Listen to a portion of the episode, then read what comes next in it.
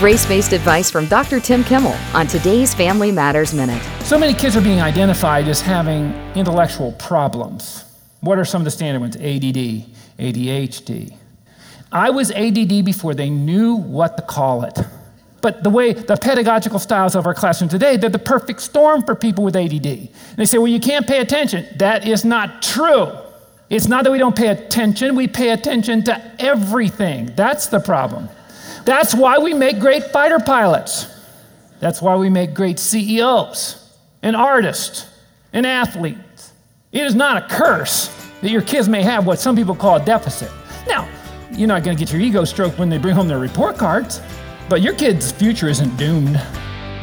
Dr. Tim Kimmel has a section on his website that answers frequently asked questions. More encouragement is available at FamilyMatters.net. That's FamilyMatters.net.